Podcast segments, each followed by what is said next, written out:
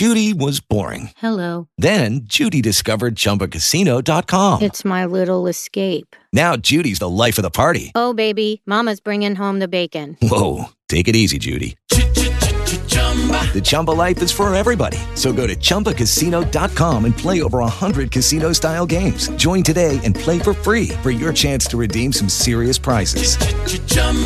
ChumbaCasino.com. No purchase necessary. Void where prohibited by law. 18 plus terms and conditions apply. See website for details. Okay, round two. Name something that's not boring. A laundry? Ooh, a book club. Computer solitaire, huh? Ah, oh, sorry, we were looking for Chumba Casino. That's right. ChumbaCasino.com has over 100 casino style games. Join today and play for free for your chance to redeem some serious prizes. ChumbaCasino.com. No purchase necessary. Full prohibited by law. 18 plus terms and conditions apply. See website for details. Yo, Beth. Yo, Beth. That shit crazy. On a Tuesday, it's all even with your boy Barry Grant. You can catch me on Instagram and Twitter at All Even Podcast. You can listen to the show on Podbean as well as Apple Podcasts, Google Podcasts, Deezer, Stitcher, Spotify, Amazon Music, iHeartRadio. I'm all over the place, man. And trust me, go to YouTube, hit that subscribe button, like, share, and comment because the page is growing, baby. That all even wave, get on that wave. Lots to get into. My Dallas Cowboys, man. The, the pain, the, the pain. That, that's all I'm gonna say about that. I got Bryson Carver on the show from the Carving It Up podcast, and the man has a debt to pay. The bill has come due. We're to talk everything football, basketball as well. And then the greatest segment on the planet, Dummy of the Week. So let's just jump right into it. You know, normally I come on here and I try to get cute with it and try to come up with an analogy that makes sense, but not today. Now I ain't got the energy for it. I ain't gonna hold you. I, that game on Sunday took everything out of me. The Dallas Cowboys, they lost a game that, yeah, you can lose. You can you can get outplayed. You know, certain decisions can be made, but how they lost on Sunday, I ain't gonna hold you. It's one of the worst losses I've ever experienced as a Cowboys fan. It's bad. To have that type of situation happen. And obviously, I'm going to get into it. So let's just do that, right? QB draw, 14 seconds left. You go five yards too deep. And then you don't know to give the ball to the ref. But let's dial it back, right? How did we get here? How did we get into that situation in the first place? Well, I'll tell you how we got into that situation. Dallas defers instead of taking the ball and scoring. Because for whatever reason, Mike McCarthy believes that he has a 2000 Ravens back there. Mike McCarthy believes that eh, it's fine. We don't need to take the ball and set the tone because we haven't done it all year, right? We don't set the tone. We're always down big points. And then our quarterback, our fearless quarterback, will be able to dig us out of the hole. How does that work out for the Dallas Cowboys this season in regards to playing teams that are actually good? They lost to the Bucs on opening night. They lost to the Kansas City Chiefs. They lost to the Denver Broncos. They lost to the Oakland Raiders. They lost to the Arizona Cardinals.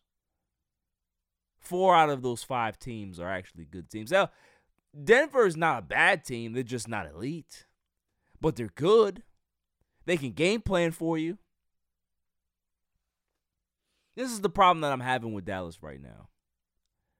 Is that after a loss like that, where the San Francisco 49ers rush the ball, you can't stop them. Deebo Samuel is doing all the things that Deebo does.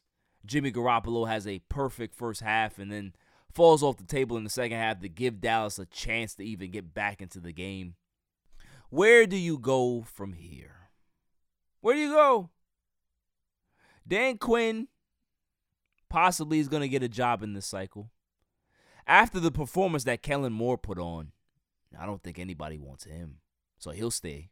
Mike McCarthy has gotten reassurance from the front office that he's not going anywhere. So, how does this team get better? Here's my answer they don't. The Cowboys are going to be the same team that they were this year, next year. The only difference that Dan Quinn won't be there. That edge that he gave the defense won't be there. So, this was the year, right? Because Dak's cap hit this year was team friendly. All the guys who got on one year deals on defense that need to be signed back. Dalton Schultz is a free agent. There's so many, so many question marks. Where do you fix this team? Jerry Jones himself is confused. Jerry Jones is not a man of few words. Jerry Jones will tell you exactly what's on his mind. Jerry Jones didn't have anything to say on Sunday. That's how painful this loss was because of the potential that's here. We've heard all year, oh, Dak is Dak is this, Dak is that. He's having his best best year of his career. That's why he's getting the big bucks, $75 million a year, to not know that you have to give the ball to the ref. That's what we're paying for. An offensive coordinator that refuses to take shots downfield. A head coach that doesn't understand clock management and doesn't really preach defense because the team led the league in penalties, had 14 penalties on Sunday, tied a franchise record. All of those things. What is going to change next year? Nothing. McCarthy's still going to be there. He's going to be a year older and no smarter. Kellen Moore is going to be there Another year passed, and no braver because he doesn't like to take shots downfield. He's a dink and dump type of guy. Bland offense, predictable offense. What's going to change? The biggest problem that I have with this team, this team that's not an upper echelon team and they're not a basement team, they're right there in the middle. And the worst place that you can possibly be is in the middle. Because the moves that you make, you think that you're a couple of pieces away from contending and being a real Super Bowl contender. And you don't really believe that you're that low to the basement either. You're right there in the middle. Purgatory. It's football purgatory. That's not where you want to be. You want to be somewhere where they can be able to tell you that you lived a good life, that you're that close to nirvana, that paradise. No, no, no. They're in purgatory and it's not going to get any better. Roger Staubach is not running through that door. Brett Favre is not running through that door. You have Dak Prescott. Dak Prescott who continues to make mistake after mistake after mistake after mistake. That five yard out that turned into an interception, mistake. Those are rookie mistakes, two year mistakes. It's not something that a $75 million man makes he doesn't do that. You don't see Brady make those type of mistakes. You don't see Aaron Rodgers make those type of mistakes. Patrick Mahomes, Russell Wilson. No, we have Dak Prescott. Dak Prescott needs things to be perfect. Perfect defense. Make sure the offensive line is clicking. Make sure you got, you got the greatest weapons on the outside. Make sure you got the greatest running backs. Make sure you got the greatest head coach. Make sure special teams is fine. That's Dak Prescott. If you don't have that, it's not going to be ideal. That's the problem. Is that Dak Prescott is more Kirk Cousins.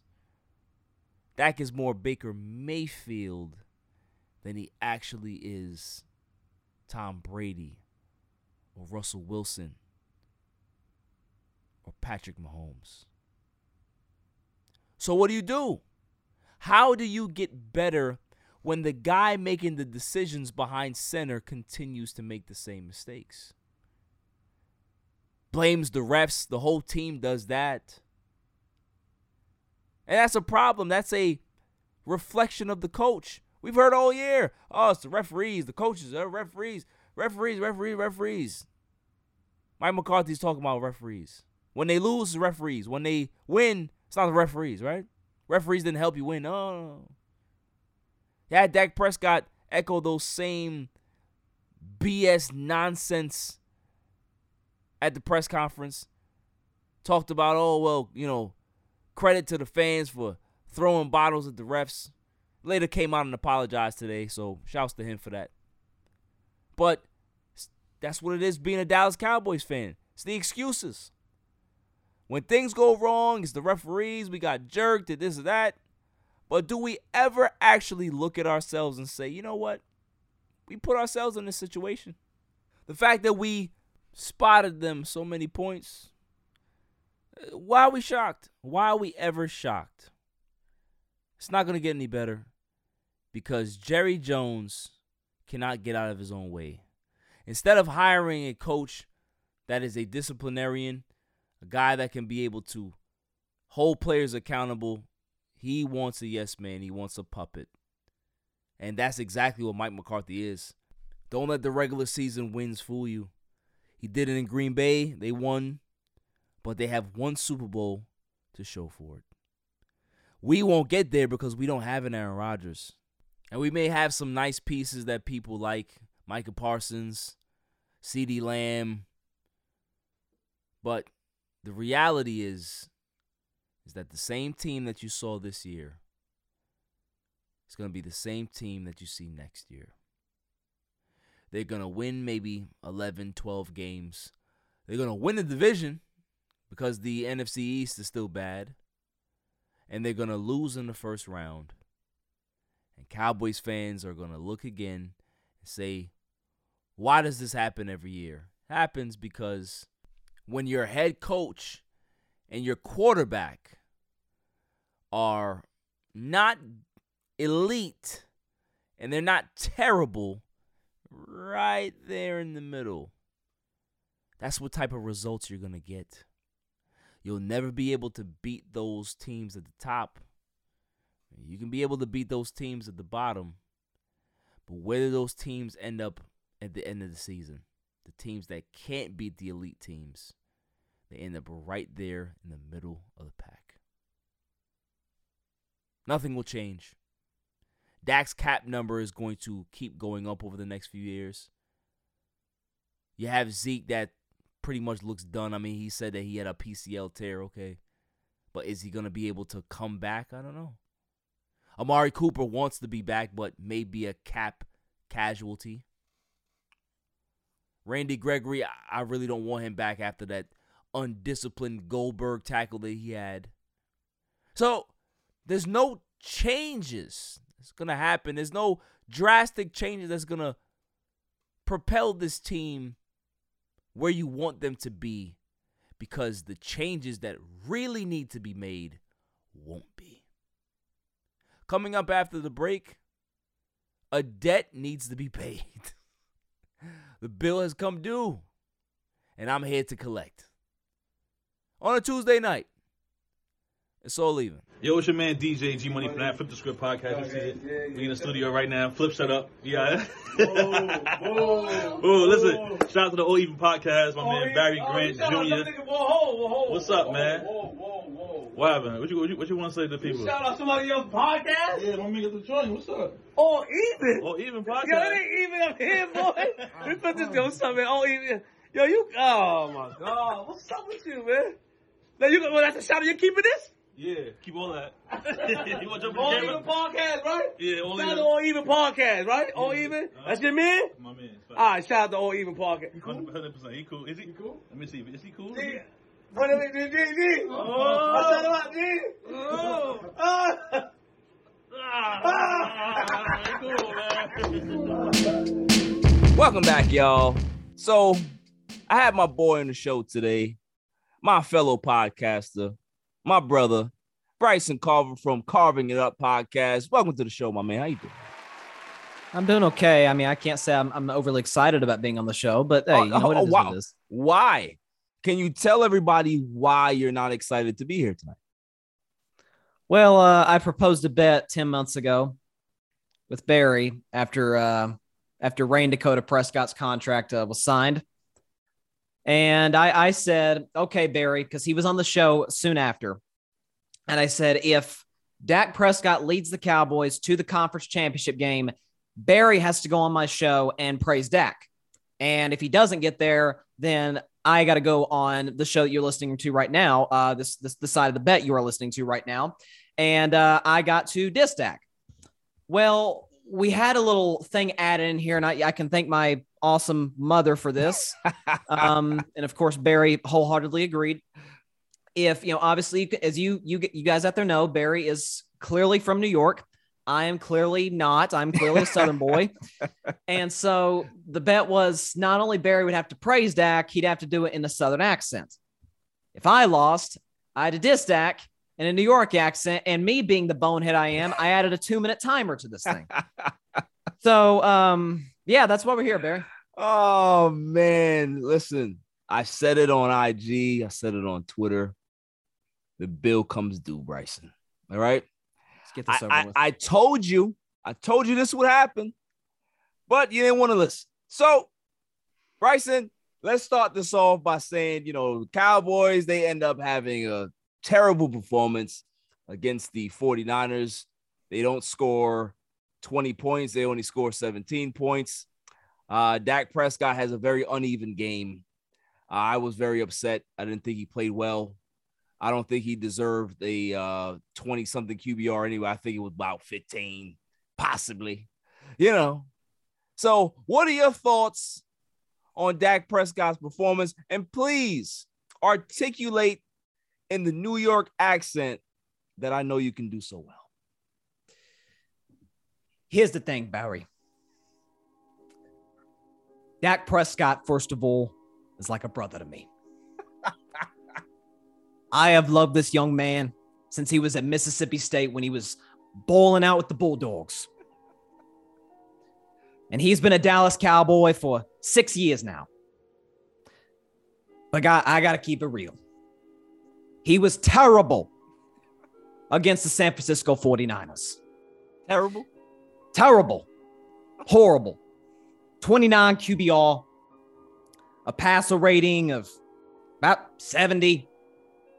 Bailey threw for 250 and threw a terrible interception on second and 28 in his own territory.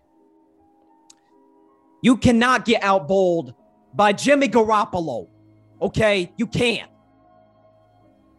And I got lots of other things to say about the Dallas Cowboys. But Dak, I love you, my man. And I know you apologized after your post-game comments the other day. But you got to be better. you have to be better. You cannot, on a quarterback draw, slide five yards f- further than you should have, bump into the official, and then blame the official. You didn't hand him the ball. You gave it to your center, Tyler Biadasz, instead of to the umpire. Unacceptable. and you have the audacity to blame the officials and to condone fan assault of the officials. It is disgusting. And I almost threw up after the game, Barry. I nearly threw up. And so to Dak Prescott, I love you, man. You must be better. And now my two minutes comes up. Is that it? Is that all I got to do? Oh my goodness. You How bad was it? You sound like a 70 year old Italian man. That's what you sound like. Was it that bad? That was pretty bad. So it's like it's what I get. I deserve But I it. appreciate it. I appreciate the fact that you you you you manned up, man. You you you lived up to the bet. This was great. I waited a long time for that, and man, it was well worth it. It's well worth it, man. All right, now it's, it's business as usual. Let's go. Here oh we go. my goodness. Listen, I should I should ban that hat from the show. Should ban it from the show. Now, listen, let's Okay. go ahead and get into some some cowboy questions because I have a lot of them. First off, um, you know, if, if you're taking the pulse of Cowboys Nation right now, I don't think that there's a loss in the last 20 years that feels this bad. Like any Cowboys fan that I talk to, they are in the dumps right now. Like most of the time we lose. Uh, you know, better luck next year. We'll be back next year. You know, a lot of people still have that optimism, but for me, it feels worse today than it actually felt when they lost.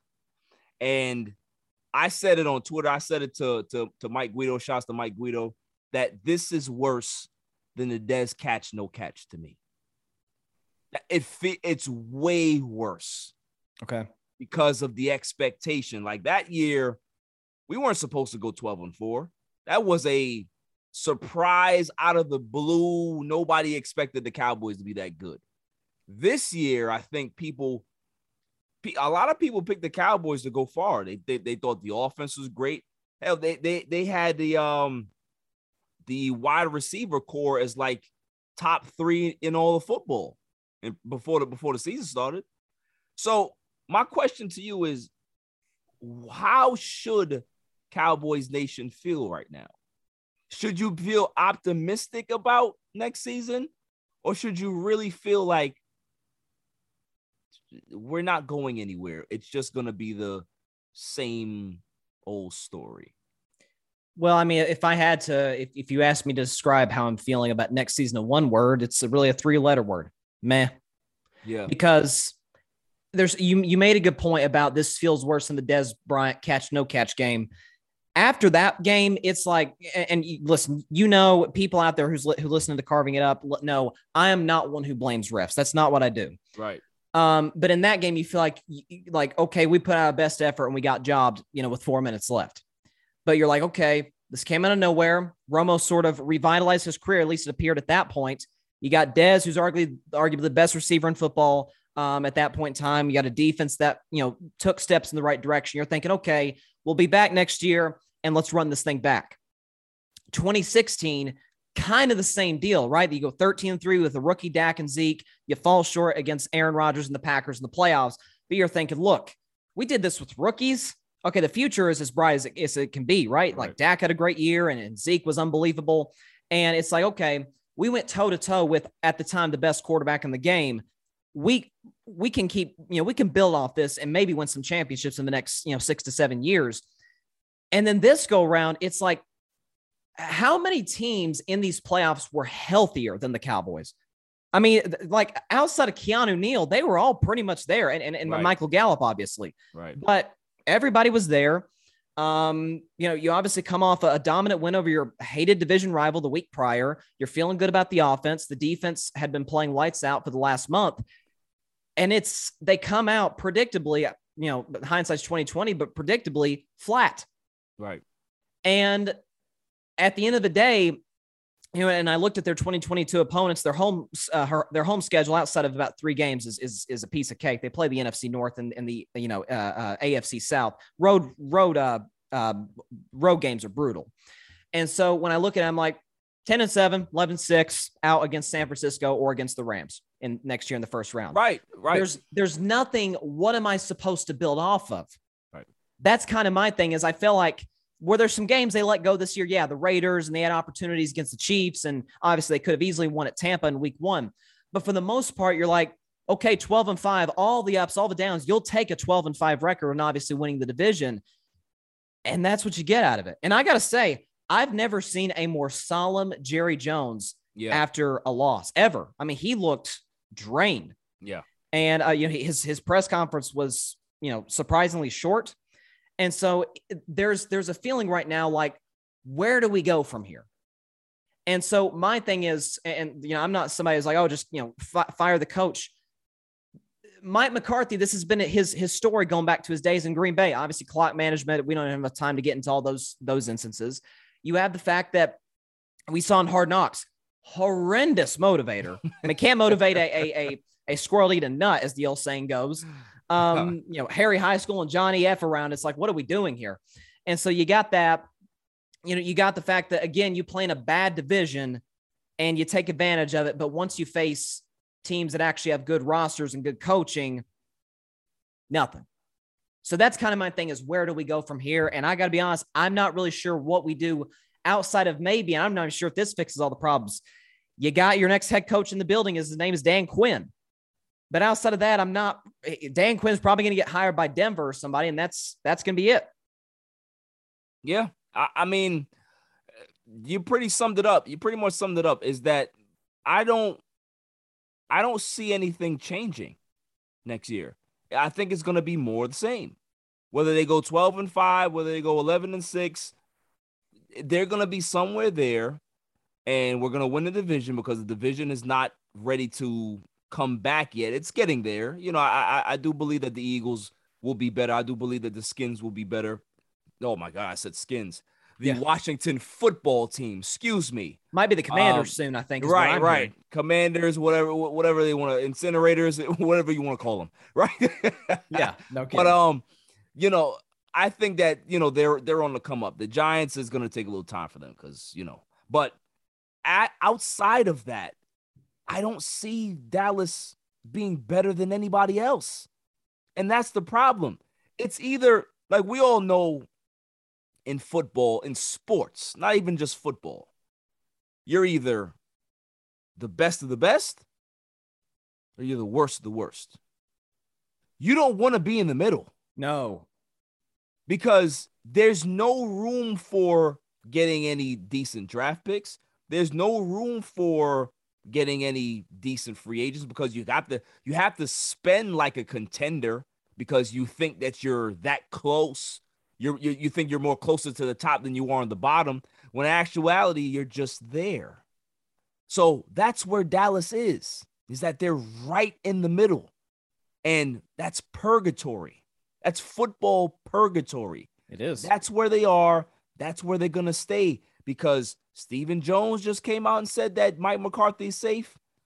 Nobody's gonna hire Kellen Moore after what they've seen. Dan Quinn is the most valuable person that we have on our coaching staff, other than Bones Fassel, and he's going to be out the door. There's no scenario that Jerry Jones can keep Dan Quinn unless he wants to stay. Right. That's the only way he's going to stay unless he wants to. There's no amount of money that Jerry can give him. There's no title that Jerry can give him outside of head coach that will make him stay. Even if you say, okay, hey, Dan Quinn, you're going to be the associate, doesn't matter. That's not going to make him stay. So now you had a guy that gave your defense an edge. They had a personality, they had an identity this year, and he's going out the door. Mm-hmm. How do you replace that? You can replace Kellen Moore. You can replace Mike McCarthy. You can't replace what Dan Quinn gave you. And that's the problem that I'm having right now is that for the first time as a Dallas Cowboys fan, a very long time, I don't see a bright future. I just see a team it's going to be very, very marginal. They'll win their division, and then they're going to lose a wild card matchup at home again. Probably against an NFC West team. And uh, I want to address some of your, your few points. You know, you, you you talk about you either want to be at the top or you want to be at the bottom. You don't want to be in the middle. It's football purgatory. And here's here's why that is. If you're at the top, obviously you have a clear path. It's championship or bust. It's Lombardi or bust. That's where Tampa and Green Bay and Kansas City and Buffalo and teams like that are. Right.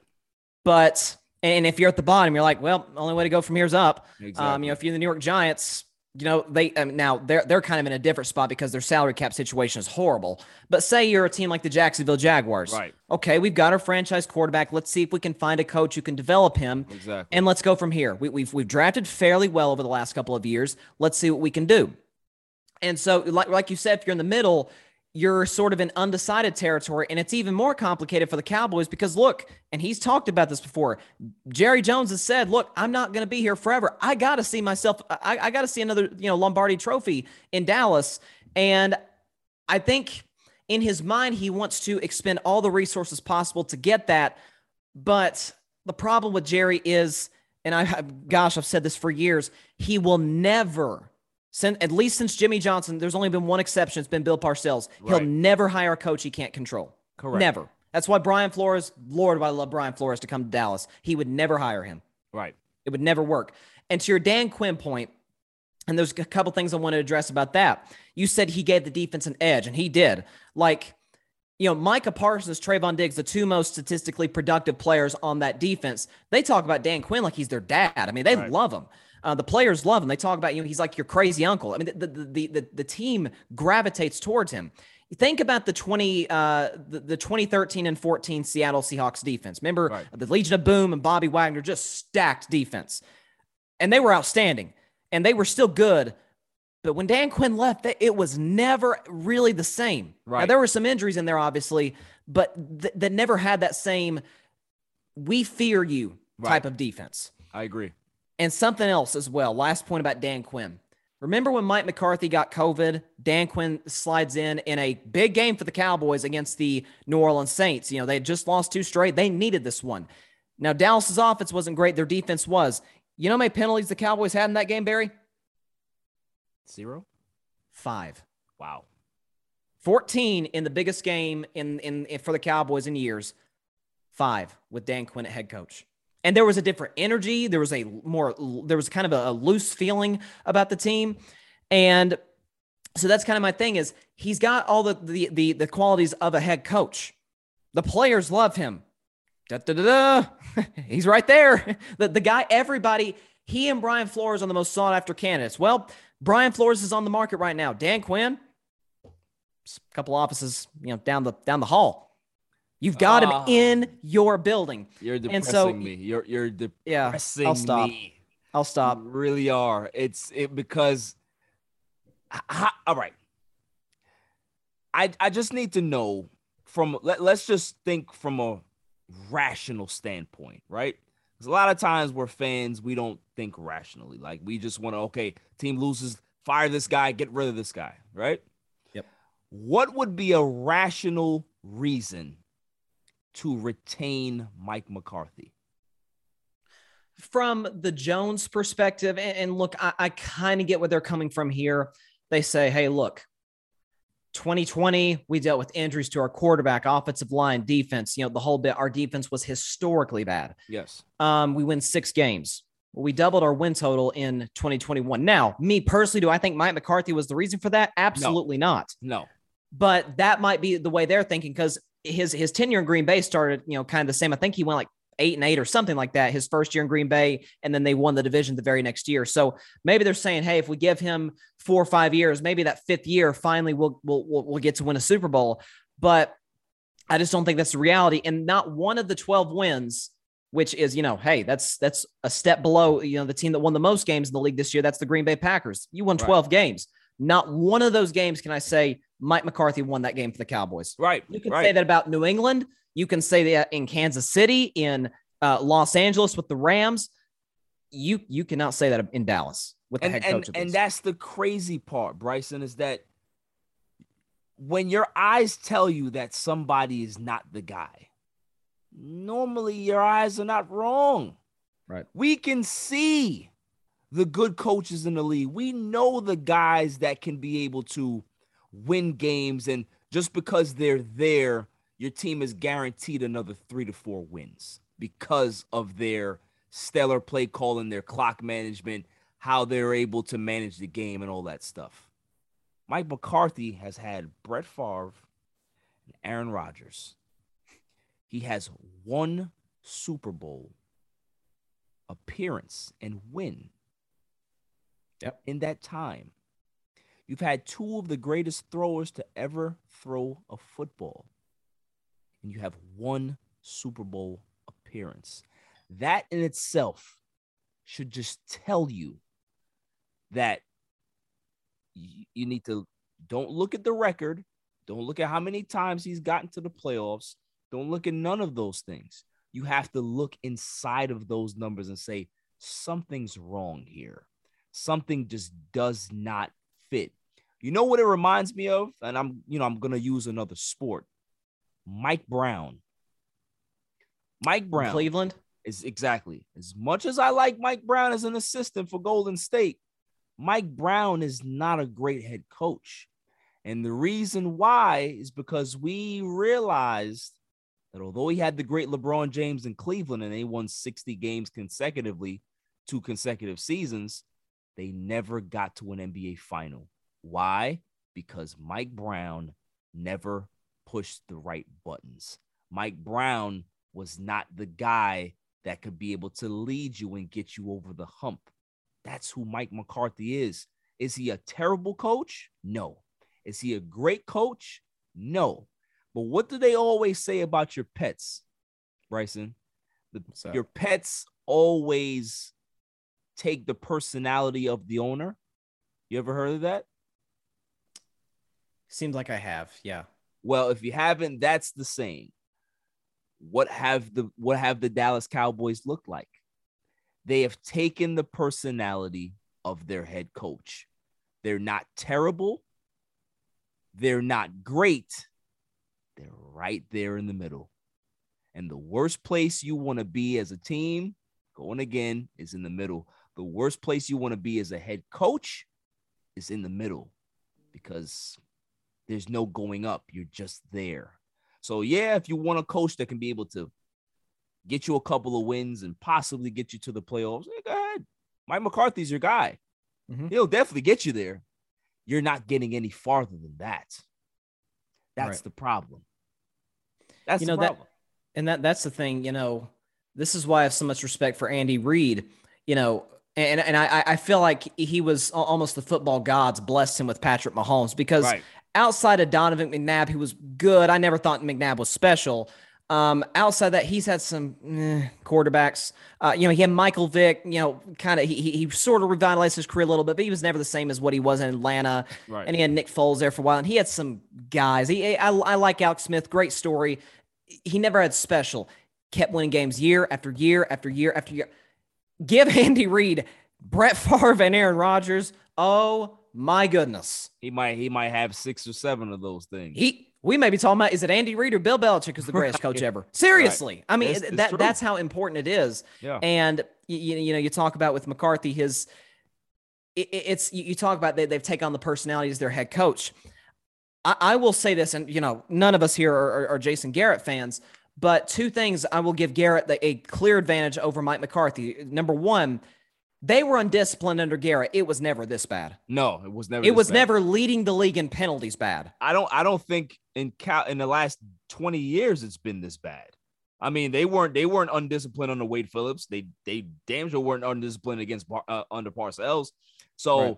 uh, it's this is this is and, the worst it's been, and and and and that's the thing with us as fans, as as people who are, who are analysts who break down the game it makes sense to no one how you can justify bringing a coach back when there's no discipline on this football team.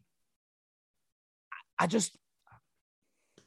But you know, also uh, the last point as far as him ta- them taking on the personality of their head coach, the players never blamed the officials this much under Garrett. Right. I mean, it was every single loss, whether it was the Raiders' loss, whether it was the Cardinals loss. And, and you know, after the, this this playoff game, you know, they called for 14 penalties. There was not one time that game where a penalty was called. Was like, come on, ref, what are you looking at? They Every single one, it's blatant. like blatant. It's, it, I mean, you know, you, you got uh, was it was it Gregory tackling uh, the offensive lineman? It's like, oh my goodness, this had nothing to do with the play. And, and then had this stupid look on his face, like he didn't do anything wrong. I'm like, you there's no there's the guy. There's no accountability whatsoever. You got mad that he blocked you and you just brought him to the ground. And then instead of instead of their head coach getting in, in, in into these players' faces, you don't have to grab them and do another, but get into your players' faces. Let them realize you can't keep doing this. You are destroying your own chances to win. You, nobody else. This team is not better than you. You guys are causing it. They don't have a head coach that can do that. He just stands there. He just stands yeah, there. He does. That that was my next point is what does he do on the sidelines? Kellen Moore calls the play. I guess Mike uh, approves them, but Kellen calls the offensive plays. Obviously, Dan Quinn runs the defense, Bones runs the special teams. You know, if there was ever one moment in that game Sunday that I and I said this on my show that perfectly sort of represented um, you know Mike McCarthy as a head coach at least with the Cowboys. It's after they beautifully run that fake punt uh, right. uh, with with Bryan Anger. They get the first down and it is chaos, chaos. on the sideline after. Nobody knows what to do. It's the special teams out there looking at the sideline like, what, what, what are we doing? Is Bryan Anger gonna gonna roll out or something? It's like you can't make this stuff up.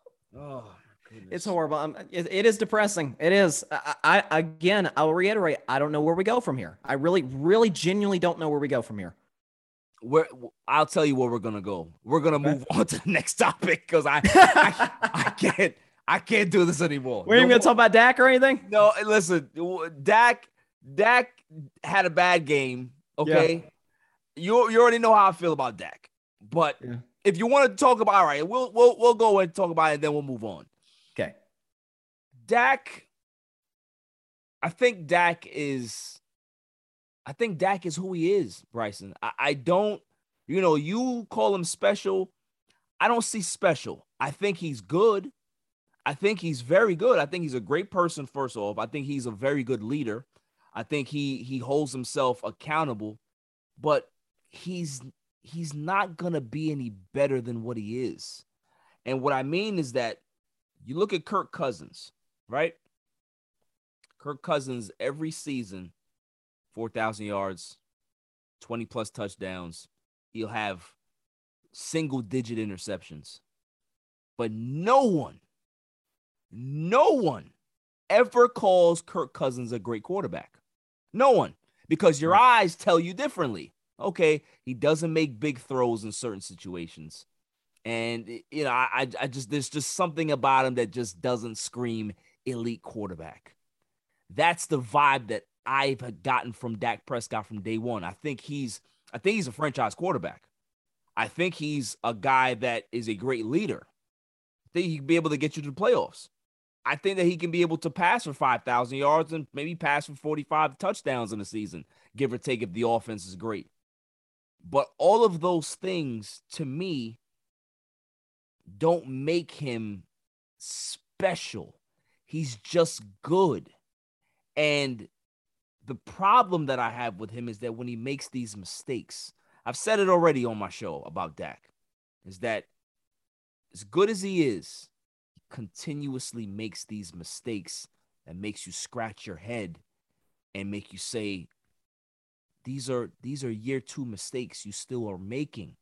You can't keep making these mistakes if you want to ascend and really call yourself an elite quarterback. What I saw in that game was a guy that had a very uneven game. That interception that he threw with the five yard out, and he threw it behind him. Mm-hmm. Bad decision. Then you do the QB draw that's not your call. Cool. But then you forget to not give it to the ref. These are these are little things that you have to be spot on with. If everybody else around you screws up, let them do that. But don't be the quarterback to screw up. That right there is the because you already know it's the most important position on the field. And when things go wrong there, it's very hard to overcome that. And a lot of times in this Dak era, they've had some decent games, yes, but they like to they play from behind a lot because for whatever reason, the offense starts slow. And Dak has been the quarterback since that time, and I've always seen that. They start slow. I don't get it. Maybe there's something missing. I don't know, but there's something that just doesn't click. And to me, that's what doesn't make him elite. That's just that's just this is the way I see it, man. You know. Yeah, I, I hear your points. My thing is, here's what I mean by special. And and look, I'm not saying, look, I'm not saying intangibles are like the only thing that matters. If that's No, the case, it's, Tim, it's important. Yeah. Yes, like that. If that's the case, Jay Cutler wouldn't have been in the NFL, and Tim Tebow's a first ballot Hall of Famer. You know, ta- you know, what I'm saying like tangibles are the most important thing. You Yes. got to be able to play. You, I think, to be a great quarter. Well, no, I wouldn't say great because Aaron Rodgers, I don't think possesses the greatest intangibles. He's but- not a great leader, but but he I think he has No. everything else. yes. Well, yeah, of course. Yeah. Um, here, here's my thing with Dak and why I I refer to him as special. And you know, it- it's almost I feel the same way about Dak, and I, I you heck, you may feel the same way about Dak as I feel about Derek Carr. Because the way I look at it is neither are neither most most of the time, more times than not, are going to make throws or plays. You're like, Yeah, I've, I've never seen a quarterback make that before. You'll see Aaron make those throws. Even occasionally, Brady will make a, a throw here and there. You're like, wow. Uh, yeah, Mahomes and Josh Allen, especially Saturday, was was phenomenal. Yeah.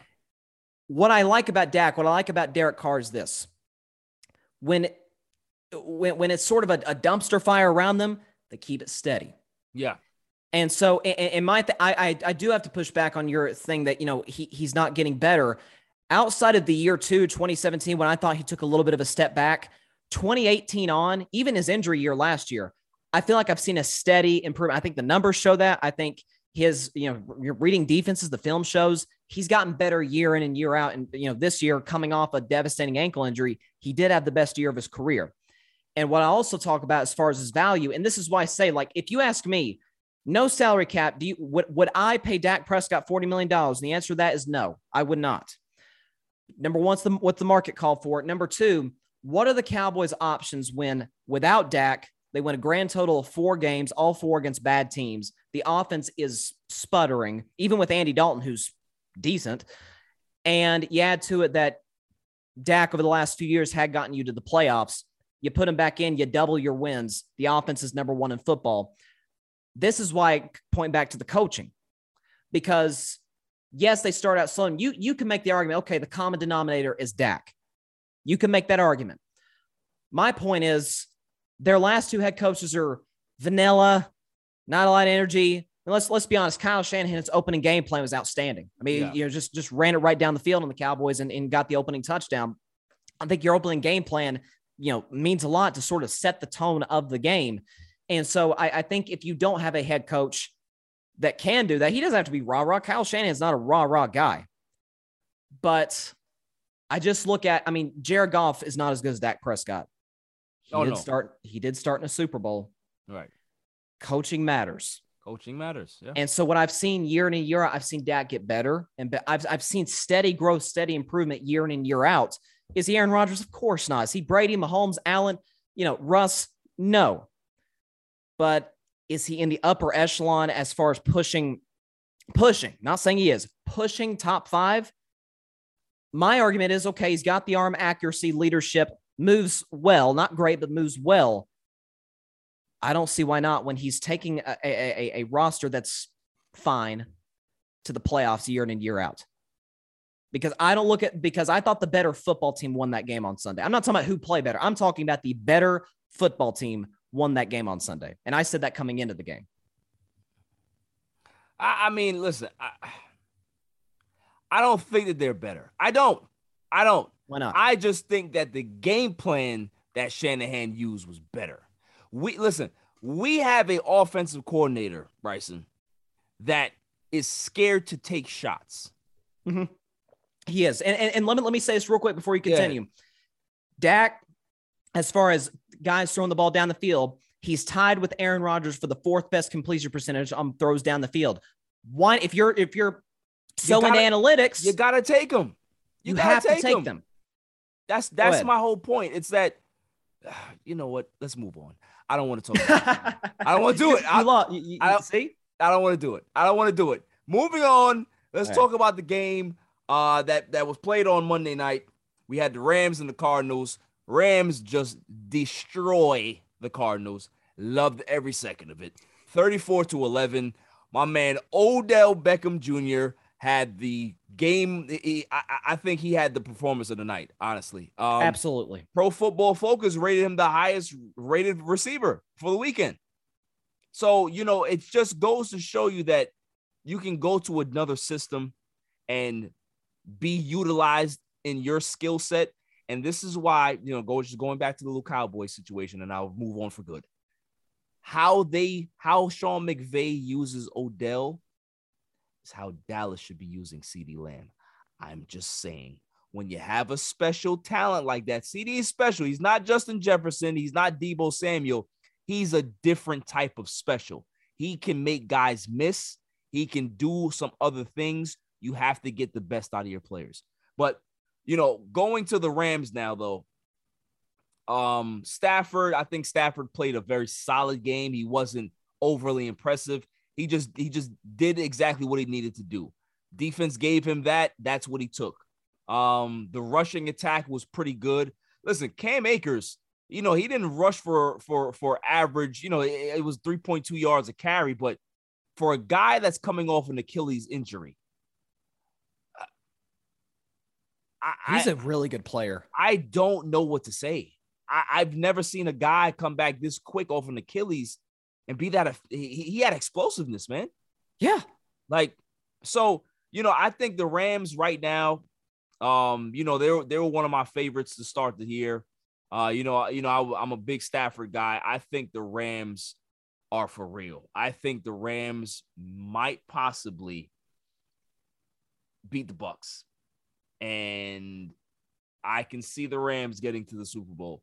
And on the flip side of that, you know, this Cliff Kingsbury guy, you know, when are people going to start talking about Cliff Kingsbury the same way they talk about, I don't know, what's the guy that I used to mention the last time we talked about Cliff? Oh, yeah, Mike D'Antoni. That's D'Antoni. who he is.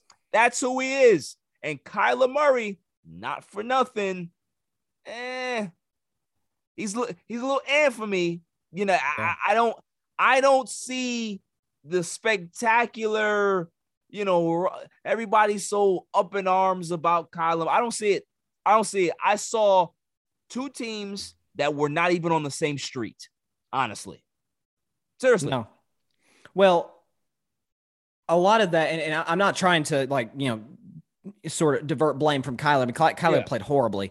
Um, I mean that that end zone interception. I, I, don't know what he was doing. Listen, like like I mean, I was I watched the ManningCast anytime they're on, yeah, yeah and like like Peyton was saying, like just take the sack in the end zone. Yeah, it sucks to get a safety. You can't just fling it up, up for grabs right where there's like three defensive backs in the area. What what's what's better, two or seven?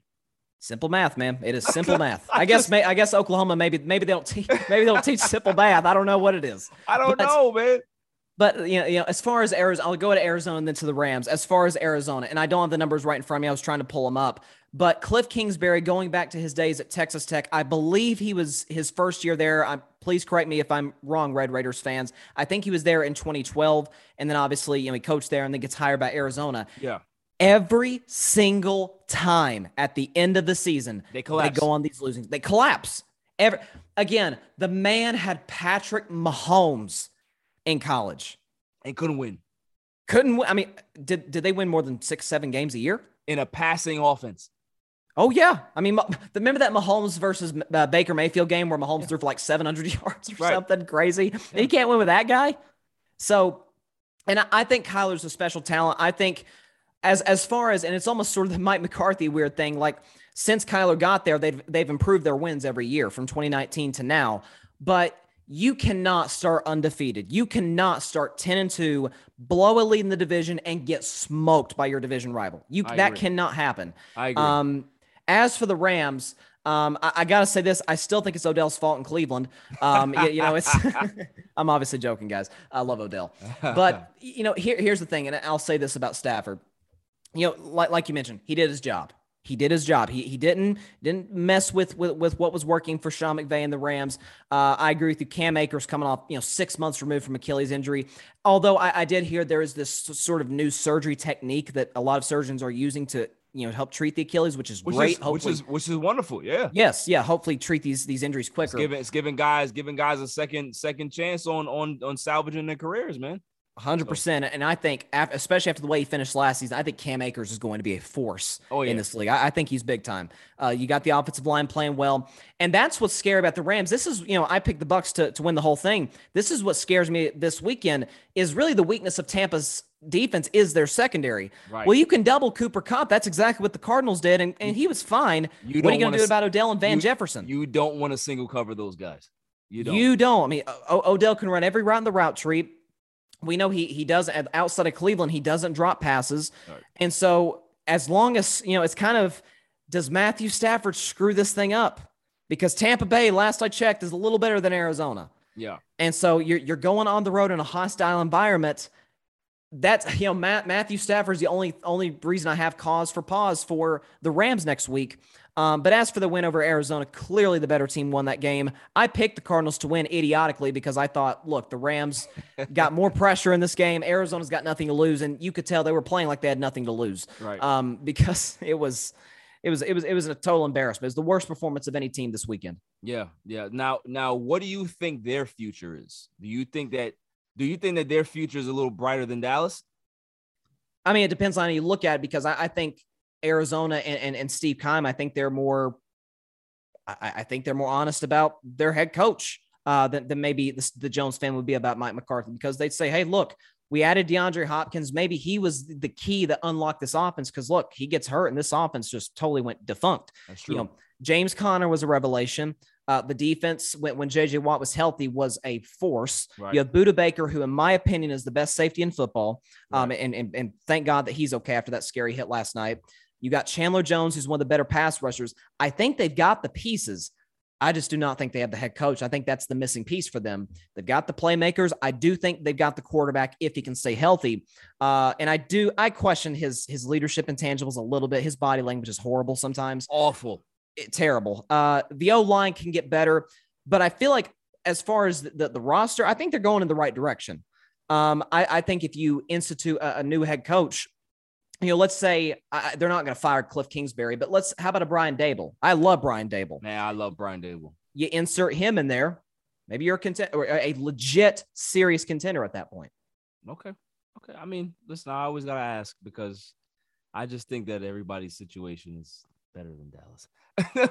It's just- Yeah, it's it's dark days, dark days at the start. Oh God, I Sorry, guys, we're making everything about the Cowboys. it's it's hard to not think about Dallas right now. It really is. I know I know all my boys that they're loving this episode because of the pain. They can hear the pain. Hear it. They can hear it. So I'm not even gonna cover the uh the Chiefs and Steelers game because it, there's no point. Uh everybody who knew, even Ben Roethlisberger knew they didn't He admitted it. So you know, shouts to them. Shouts to Ben for his his his great career. Um, but the game that really impressed me, honestly, um, I want to say the Bengals, man. Yeah. I was really impressed with the Bengals. I think the Bengals, I think Joe Burrow right now. I, I mean, I knew that he was good. You know, and me and Guido used to, you know, we used to argue about this back and forth. Like, you know, he's a big Burrow guy. And I'm like, ah, you know, uh, I don't know. You got all those weapons in LSU. Yeah, yeah, yeah. You I was with you, Barry. I was on the same train. Yeah, and I was like, listen, I think Herbert's better. I think I've been I was saying that from day one. I think Herbert's better. I think Herbert just has the he just looks like the prototypical quarterback to me. He's a hybrid. He just looks like he wants you. you that's how a quarterback's supposed to look. Big arm, you know, athletic. He has all the tools, right? But man, anytime I watch Joe Burrow, I just like I just like this kid. I like his confidence. I like his leadership qualities. I like his toughness. Everything about him just screams franchise. Oh, and gosh, he's yeah. showing it. Like to have this team win a playoff game for the first time in 31 years, the Bengals, we're talking about. Just think about that. We're talking about the Bengals here. Not talking about the Patriots, not talking about and the Bengals. This is big time. And however far they go depends on him. I, listen, I don't put it past them to win another game because he's so good. That's the pro- that's the thing. Like you expect, I now expect him to defy the odds Right. because he's so good. What are your thoughts on it? Yeah, I mean, I, like again, back to my original point, I, I I was sort of on that same train. I was probably a little further along than you were, as far as I, I was not huge huge on him coming out of LSU. I remember. Yep. And, and but boy was I wrong. I mean, th- this guy, it, it's it just goes to show you. And I I, I know may, people may get tired of me beating this drum, but I'll keep beating it because it's true. when you get a true blue franchise quarterback in the building, I don't care if you're you know a, a great organization like the Steelers or a, a, an inherently dysfunctional one like the Bengals, it changes Everything. everything. Everything. You bring a guy in here who, like you said, you you hit on all the points. He, he's he's got a moxie about him. He, he brings confidence to the locker room.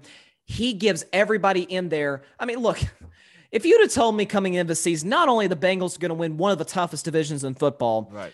but they're going to be in a game at the number one seed in the divisional round, only three and a half point dogs. That's Joe Burrow. Now, that's, that's not to take any credit away from Ja'Marr Chase or Tee Higgins or Joe Mixon. They've got some playmakers in the offensive side of the ball. But when you consider the fact that he's behind a bad offensive line, that, that offensive line has not improved from a year ago. Thank God Burrow hasn't gotten hurt. Um, they cannot let him become the next Andrew Luck. They need to build that line around him and, and, and, you know keep him safe and and you know help him contend for the next 15 years. But when you get a guy who gives everybody in that locker room confidence, we can win any game that we play. How long has it been since Cincinnati's had that? Because listen, they never had it with Andy Dalton. Andy was fine. I mean, the they never time they had it was was Boomer. honestly. Boomer, yeah, you know, Boomer getting him a Super Bowl. That was. It, I'm telling you, man, it is a different feel around the franchise when we know we can win any game we play as long as as number nine's back there. He is he's phenomenal. I love watching him play. He moves around great, big arm, accurate. Um, I, I I can't wait to watch this game against Tennessee on Sunday. I'm favoring Oh. the Titans, but man, I wouldn't put it past Burrow. Wouldn't put it past him. Yeah, I'm not gonna lie to you. I, I think I think I'm going Burrow. I'm not gonna lie. I, I think I, I don't blame am, you. I am going Burrow because the thing is, you know, Tannehill, Tannehill's gonna he, he's gonna give you a bad one. He, he- he'll he'll make some great throws, but he's gonna give you a couple bad ones. Mhm. And those couple bad ones, if the Bengals can be able to get their hands on it, then you know the momentum could kind of swing, uh, could kind of swing in their in their favor. So, you know, I am. I'm a I'm a Burrow fan. I, I listen. I, I love Herbert. I love Burrow. I think both of them are great. They're not as good as Mac Jones, but uh, you know, they're um, they're they're up there. They're definitely up there. Now let's talk about the games for this weekend, right? I want to know who you got. I want to know. You know, we already talked about the Bengals and Titans, but um, you know, 49ers Packers. Who you got? I have said for a month, I don't care who the Packers play. They'll be a Duke and Kentucky freshman. They'll be out in the first round. Wow. Their first game they play, and here is why. And, and I've never been more confident because of the matchup. I said the back the Packers' biggest two weaknesses are special teams, which has been fairly obvious throughout the course of the season, and they can't stop the run. They're third to last in the league in in, in yards per per uh, per run given up. Right. You got to go against Kyle Shanahan's running game. You got to go against Deebo and Elijah Mitchell. Yep. Elijah Mitchell, who was the second best rookie back in the league to Najee Harris. Like you said, Deebo Samuel's the video game NFL player. You could put him anywhere. And so, and keep in mind, for, you know, for a little bit of history here. Aaron Rodgers is 0 3 against the 49ers in his career in the 3. postseason. And the games haven't been that close. The one game was the one where the, the Niners and Kaepernick won at Yes, Lambeau yes, Field. I think they wanted a field goal. Yeah. But outside that, like you said, the, the first one uh, where Cap ran for like 200 yards or something crazy. And then this one a couple of years ago where the game was over at halftime. Yeah. Keep in mind, San Francisco in I believe it was week three when when these two teams played. San Francisco at that point was not as good as they are now. They've really sort of caught fire now. Got It healthy. lot- Yeah. it feels a lot like that 2019 team. Yep. And it took a game-winning drive by Aaron Rodgers to beat this team. And so you add to the fact now the only concern I have is Jimmy Garoppolo. Um, you know, I mean, I, that whole time I was watching that game on Sunday against the Cowboys, uh, I was sitting in there with, with Why, my why, sister. and why must you bring this? I- I'm, I'm just no, I'm just, I'm just serious. I'm just saying, talking about San Francisco. Uh, she's sitting there, she's trolling me. She's a Packers fan, by the way. Yeah. And I'm saying Jimmy G's going to make a throw that gets us back in this game. And sure enough, he throws it right to Anthony Brown. The whole game changes. Yeah. That's the only thing I worry about on Saturday night for the 49ers. But it's a little bit like the Tennessee Titans, what I said on my show a couple weeks ago. But I think Aaron Rodgers is going to be watching this game with the rest of us. He's not going to be on the field much. Remember, the 49ers in a game against the Rams this year had a, an 11 minute possession. Right. If they can do that in the Rams with Aaron Donald and, and, and those guys, you tell me they can't do that with the Packers. By the way, Jaire Alexander, one of the best cords in football, he may not play, according to Matt, Matt LaFleur. So I think all the signs are pointing to a 49ers upset, in my Man, opinion. That listen, I'm with you. but I'm not with you. I, I can't go against Aaron Rodgers. I can't do it. Oh, I, I can't, in the do it. regular season. In Can't the playoffs, he's he's James Harden in the playoffs. Uh, hey, hey, hey, hey, don't don't do that to Aaron, man. He he got one Super Bowl. James Harden ain't got no ring, man. As I said, got- he's James. He's he's James Harden with the ring. I mean, he is. That's what he is in the playoffs. oh man, as much as I want to argue with you, I can't. I can't. A Aaron is very you done messed a- up, A- Aaron. He- He's very average in the playoffs, but I, I do believe Cap- Packers going to win this game. Packers will win. Okay. Bucs and Rams. Hmm. As much as I want to root against Tom Brady, I'm gonna do it now. I'm gonna do it now again. This is gonna be probably my last time I'm rooting against the Bucs. I got the Rams winning. My man Matthew Stafford, 350, three touchdowns, no interceptions. They get to the NFC title game. He's throwing a pick. You, No, he's you, not. crazy. No, he's not. Oh my goodness. He's been. He. That's all he's done over the last Would, month. would you like to make another wager then? Would you like to make another wager? Okay, what are we betting? I don't know. I don't know. We'll come up. You know, we'll come up with it uh, this week, and, and maybe we can let the public in on it uh, at some point. Yeah, we'll- We can we we'll, can make it uh, happen. Stafford's throwing a pick. No, he's It- not. I'm not. I'm not. I'm not going to bet the game and who wins. but okay, I, I got three words in response to you. Famous last words. I'm telling you, I made I made like I promised to myself after that uh, that 28-3 comeback five years. I can't believe it's been that long. Five years ago, I said never, as long as he is putting on a, a football uniform and a helmet, will I bet against the greatest quarterback of all time. I'm not necessarily saying I'll pick him to win the Super Bowl every year, although I did this year and last year. But I'm telling you, I think the Rams have a ever so slightly better roster than Tampa. Tampa's is legit. The problem is they're beat up. Yeah, that's that's very. Tampa's biggest problems. They're they're falling apart physically. They may be getting some guys back this week. Fournette and Lavonte David, huge for them, and, and that that's a big reason they won last year is because they could run the football with Right. with Fournette and at times Rojo. So the Rams in that regard do give me cause to pause. But we're we're talking about who do I trust more, Stafford or Brady? Barry, it's not even close. Um, I mean, g- listen, good for Stafford. He got the monkey off his back uh, on Monday night. You know, winning his first playoff game. Yeah, baby. Yeah, exactly. But if it comes down to the last five minutes of this game, do or die, winner goes to the NFC Championship game. Tom Brady's been here a million times. This That's- is this it- is light work. It doesn't. It nothing rattles Tom Brady at No. this point in his career. Nothing. So of course I'm go- I, I'm- I'm going to say Tampa Bay by a field goal. okay, that's fair. That's fair. I, I listen. I like it. I, I don't. I don't hate it. I don't. I don't really. Can't argue that. Can't argue that. I'm just going Rams because I just. I love Stafford. You're in love with your boy Stafford, lo- which I, love. I love I'm, I'm fine with you liking Stafford more than I am Mac Jones. At least I've seen special throws. Now, from, come on. from Matt Stafford. Mac Jones made some good throws. You know. last- Yeah, when he was down like 40. Yeah. It doesn't matter. in doesn't matter. defense. okay? Mac Jones will be back.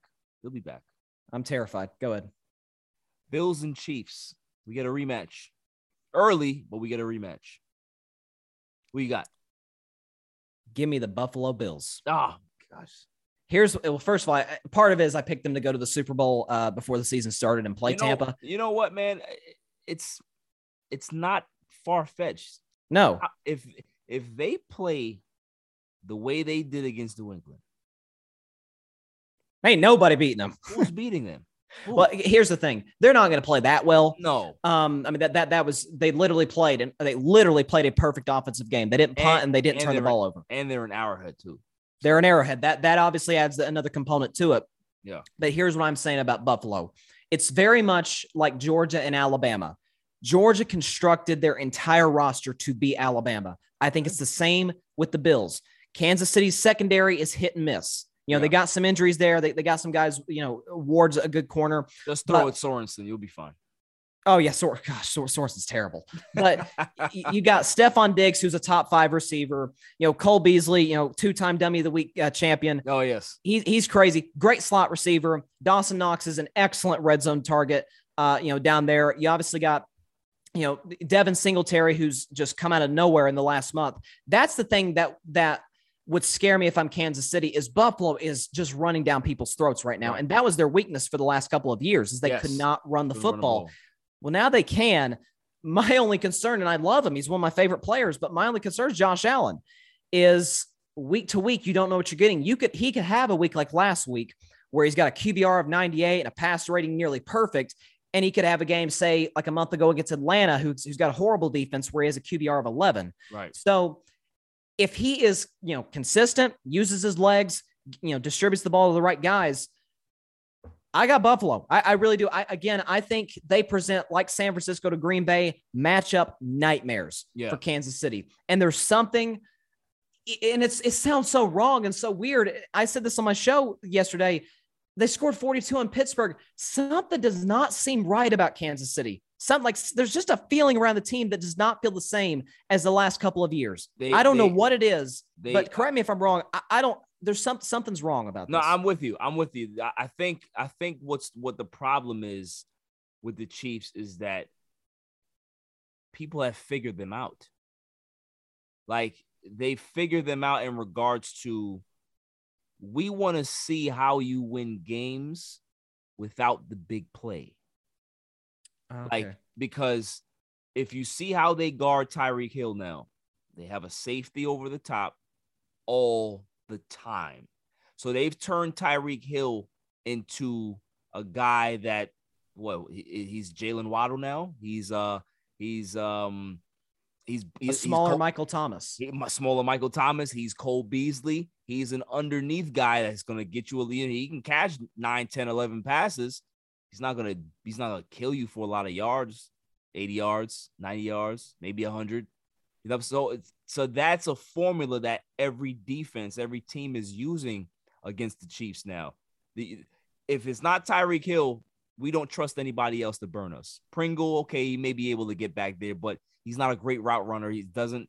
It's not going to happen. Mecole Hardman has been a disappointment in his career. I, like, I think people have expected more out of him to, to be the number two guy, but he hasn't. He hasn't matched up to that particular expectation. So, if you can be able to contain Hill underneath, and then just kind of put two bodies on on on Kelsey, which they've done a good job with, and Kansas City can't really run the football effectively, you're gonna be in a lot of games, and you're gonna look at the score like, well, damn, we would have thought we'd be down by, you know, three scores. We're only down a score or two. We have a chance. It's, it's so I'm with you. It, it, there's there's a there's a there's that big play ability that's gone from this team this year.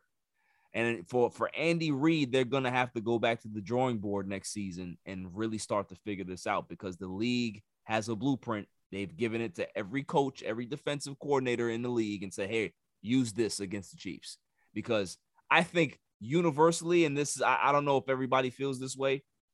I think universally, people like to stick it to Kansas City because they're so arrogant. And I think because they're so arrogant, every defensive coordinator may call the next one and say, hey, you guys, I heard you guys got the Chiefs this week. Here, sending you this uh particular playbook to use. Just um, you know, stick it to them for me. Because I, you know, they've they've rubbed a lot of people the wrong way over the last few years in regards to how, you know, that just the what they've said. And I think it matters. I, I think you see how they've been played this year, and it it it, it shows. It shows. They're, you know, they they remind me almost of a functional Philadelphia in a way. Because remember Philadelphia after that Super Bowl, they wouldn't stop talking. Right. Um, and you know, for Kansas City, that, that's a good point you bring up because I remember talking about this on my show a year and a half ago when they did beat San Francisco. You had guys, I think it was like Chris Jones going the, the old LeBron Oh, Heedle squad, not one, not two, not three, just- and and you know, t- calling themselves a dynasty. I'm like, I'm not saying you're not great. To me, I've, I've always classified dynasty win three championships in like five, six years That exactly. or be and you could say this about Kansas City, but they only got one title, like the Spurs, for example. They never won back to back. Always be in the picture. Yeah. Get to the, you know, get to and, their, and, their and it can't be five years. It has to be ten plus. yeah. You know Yeah, I it, mean? it does. And um, you know, to, to me, the perfect game plan, you said, you know, that they they, you know, put a safety over the top to, to stop the big plays with Tyreek. You know, that's really what the New England Patriots did when they beat them in that AFC championship game, you know, a few years ago when when uh, you know, Tom and, and Edelman and company just shredded that defense. That's what they did. I mean, Kansas City didn't really get anything going offensively until the fourth quarter. So hold them at bay for a while. you know, limit the guys like like Kelsey because I mean that's that's the mistake the Chargers made. They took Tyreek Hill away, but Kelsey went for almost 200 yards. So if you you know Mahomes is a smart quarterback, he's going to say, okay, I'm going to take what the defense gives me, and so maybe that's the weakness for Kansas City is they're not a methodical offense. Maybe right. that's sort of the next gear that they need to reach. And, and and I think the reason why is because I think Andy Reid kind of shot himself in the foot uh, per, you know, so to speak, in regards to the draft. I think that they thought that Clyde Edwards-Hilaire was that guy. He's not that guy. Nah. I, they need they he can be there as like a change of pace back, but he's not need, a between the tackles guy. Yeah, they need themselves a bruiser between the tackles type of guy. Like, and if they get that, the offense will start to open up. That play action pass will start to open up. Then Tyreek Hill can be able to get open. But if people don't trust the running game and they don't care about play action, it's like, okay, give it to the running back. We he's gonna get three yards and that's it. We can be able to contain him. There's no there's no threat of a play action for uh, you know uh, with the Chiefs right now, and that's the problem is that they they're a little one dimensional. They're a little one dimensional. So when you go against good teams, they get exposed. So you know we'll we'll see, man. I think I think Buffalo definitely does have a chance. If I if I'm gonna say who wins or who doesn't. Um, I love Mahomes, but I I I do agree with you. I think even though really? they're at they're at Arrowhead, I think Buffalo, the way they're playing right now, I think that they slightly edge the Chiefs. I think like 27-24 Arrowhead. They they they they pull it out on the road. I got you. I agree with you. Yeah. I agree with you. I'll, I'll say by a touchdown. Yeah, yeah. Now we're going to shift gears. We're to shift gears to the NBA. Um, there's been some talks today about my Los Angeles Lakers that Frank Vogel is on the hot seat. He's been told, and I think this was, excuse me, at the start of the season, that if they struggle over X amount of period, they're going to, the whole staff is gone. That's what they were told by management. So he's literally on a game to game evaluation. What are your thoughts on that particular strategy? And if they do fire Frank Vogel, where do they go from there in regards to who takes over? Let's talk about their strategy first. First of all, excuse me. First of all, I think it's a dumb strategy. Um, I, listen, I, am not somebody who's been like a Frank Vogel, you know, defender. I don't think he's a great coach.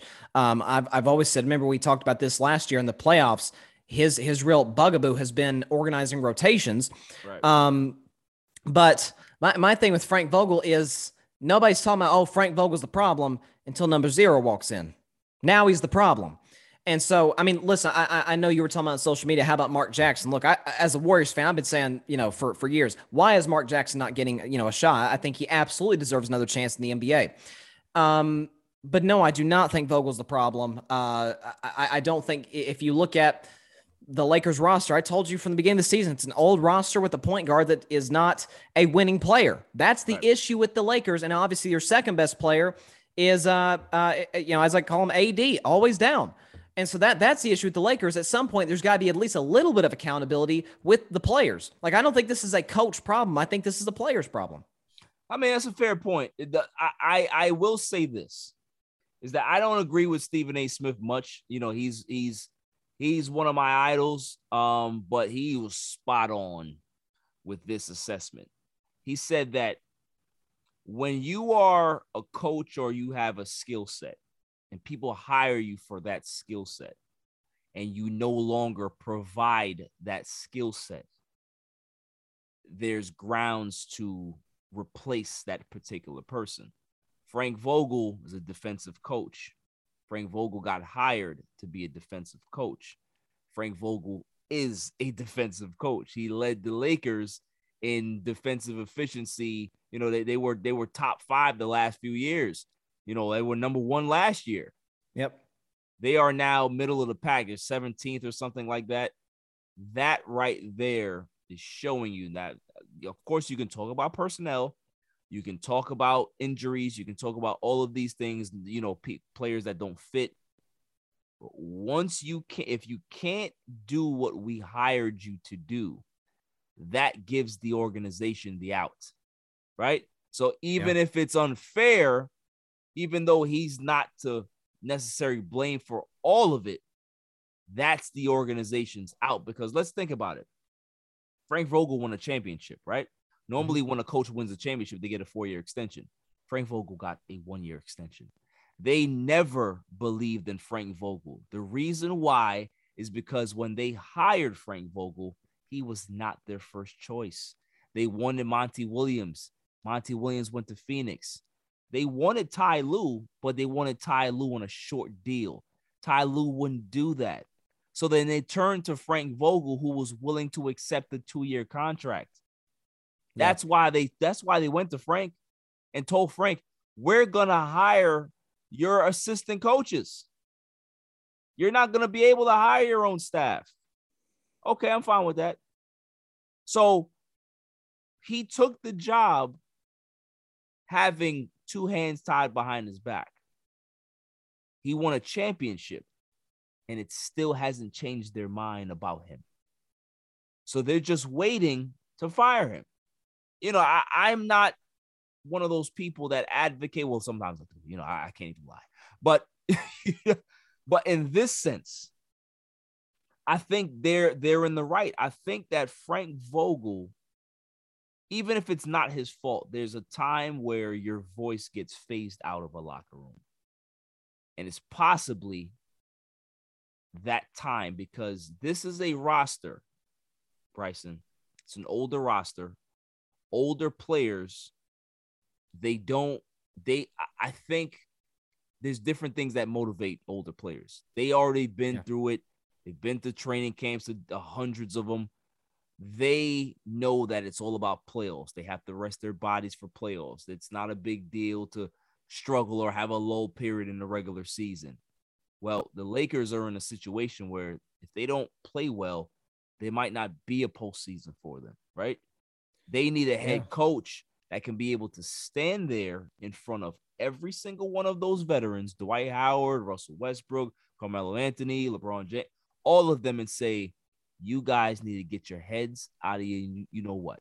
You know what I'm saying? Get your heads out of your asses, and you need to play.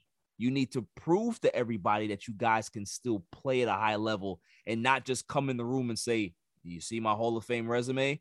You guys are not supposed to just lay down tonight. No team is laying down against the Lakers because they don't fear the Lakers.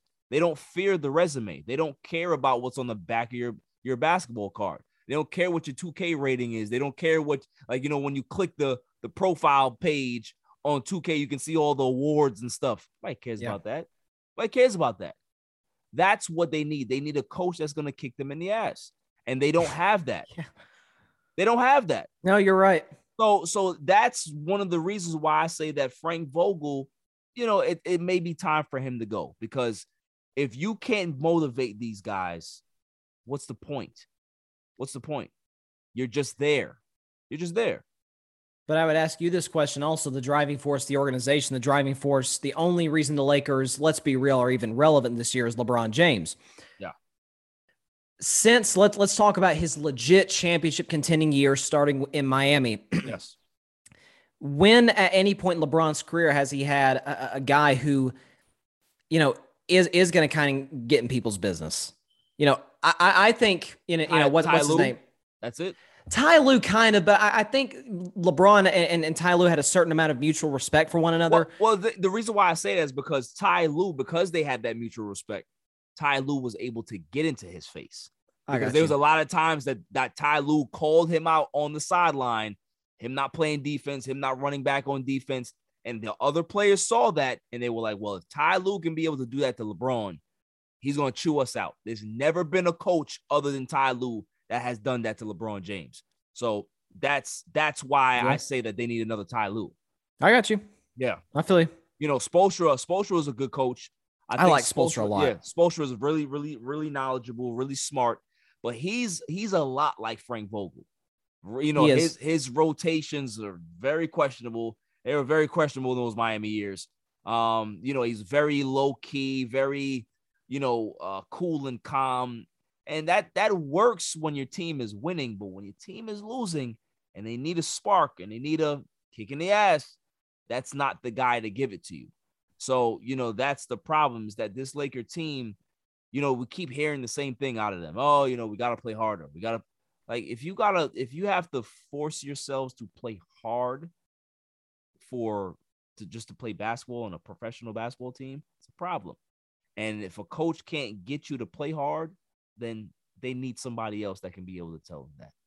So, you know, it's it's up to the players to be better, absolutely. It's up to the players to be more efficient. It's up to the players to hit shots, but it's also up to the coach to be able to get those players ready and prepared and hold them accountable and have your players walking on eggshells a little bit. There's nothing wrong with that. To say, okay, you guys think that you're good. If you go out there and give me half-ass effort again, I don't care what your contract looks like. I don't care how much money you're getting. I'm going to bench you. And I'm going to let management force me out.